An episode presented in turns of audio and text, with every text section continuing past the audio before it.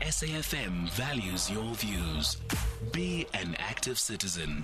It is 12 minutes now after 4 o'clock. In conversation next with Crispin Phiri, who is the spokesperson for the Department of Justice and Constitutional Development. Earlier today, the Ministry of Justice and Constitutional Development kicked off a two-day conference that seeks to review the criminal justice system, and the theme is strengthening the integrated criminal justice system to keep our people safe and secure. Deputy President Paul Mashatile addressed the conference, where he highlighted the commitment the government has made to fight crime and corruption. The Minister of Justice, Ronald Lamola, addressed the conference, emphasizing the importance of victim-centered approach to criminal justice system is imperative in attaining a safer society. We speak to Crispin Phiri next, who's the spokesperson for the Minister of Justice, that is the Minister of Justice, Ronald Lamola. Crispin, good afternoon, and thank you so much for making time for us. Good afternoon, Aldrin, and good afternoon to our SAFM listeners. Let's speak about the intention behind this summit, strengthening the integrated criminal justice system to keep our people safe and secure. What is it that the department may have noted, or is it something where the department is saying that we have come up with concerns that have been raised, and therefore we felt that it's important to have such a summit that brings together all of the stakeholders? Yes, the latter is also true. You may recall that in November, the Minister of Justice appointed a panel led by retired Justice Lehodi from Mpumalanga to lead some research on the reforms that are required in the criminal justice system and assist the South African Law Reform Commission to produce a report. So that report will be presented to this conference on the findings that they have found and what can be changed around the criminal justice system. But overall, the thrust of the conference looks at how victim-centric the criminal justice system is, and also how we can modernize the Criminal Procedure Act. The Criminal Procedure Act is exactly 50 years old. It was an act that was developed in 1977. So it is quite outdated. It doesn't cater for a number of technological developments that we now have in our society. For example, the ability to have a trial over a virtual platform, for example. How do you assess a witness virtually? Those are things that we are now grappling with as a society. And we are looking at ways to develop the Criminal Procedure Act so that it meets the imperatives of the society that we live in today, but also matches the imperatives of a constitutional democracy, where we balance the rights of a victim as well as the rights of an accused. Is this also with the intention of trying to speed up the processes when it comes to dealing with cases before the judiciary, especially the criminal cases before the judiciary? Because sometimes you find that there are issues around the transportation of inmates, or maybe it's the distance is too far, or that the inmate doesn't want to leave the holding cells or the prison where they're being kept at.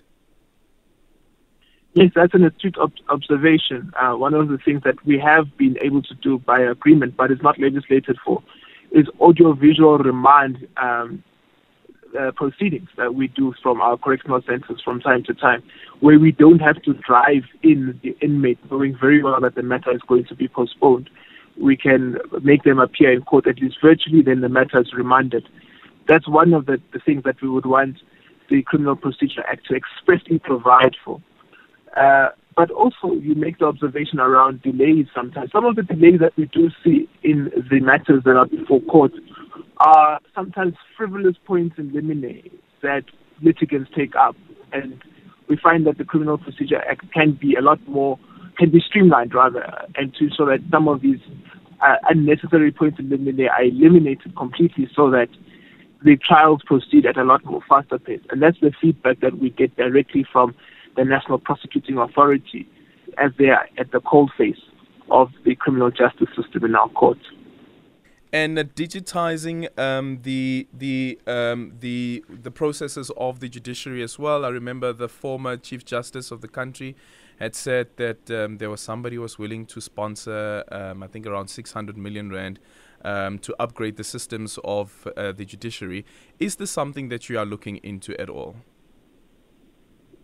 Yeah, unfortunately, we never got to get to the bottom of that. Yeah. But yes, This is something that's a major priority. Modernizing the criminal justice system and the court system as a whole is a priority of our administration. And there has been a number of developments in that regard.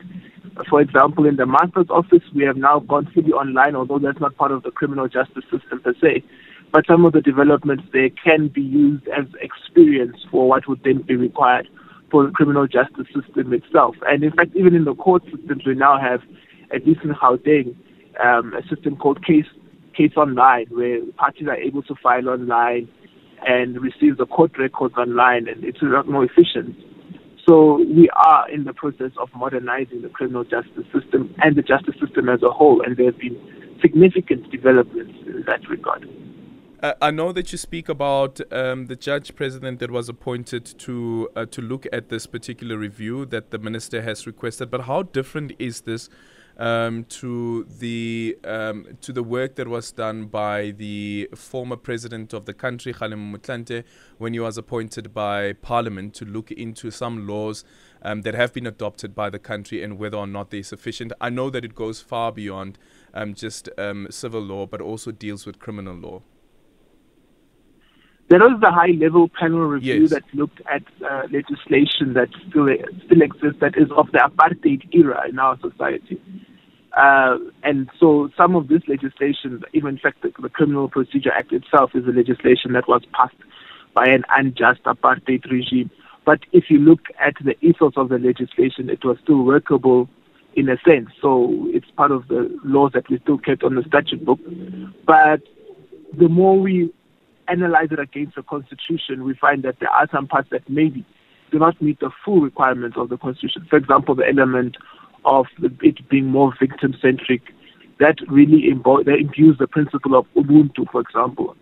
So how the criminal justice system can have a sense of Ubuntu when you have a victim before us. Do we treat that victim just as a witness and thank you for coming, and that's the end of the matter, or we can look at it from a very different perspective to ensure that the dignity of the victim of the crime is also restored in a very substantial way.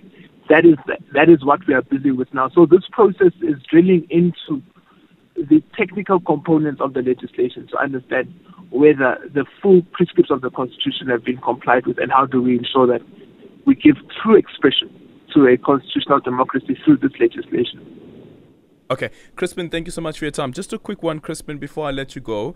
The report from the Israeli government to the ICJ, can you confirm that the department has now received that report, or the South African government? I cannot confirm. You cannot confirm. Okay, thank you so much for your time. Crispin Phiri is the spokesperson for the Department of Justice and Constitutional Development.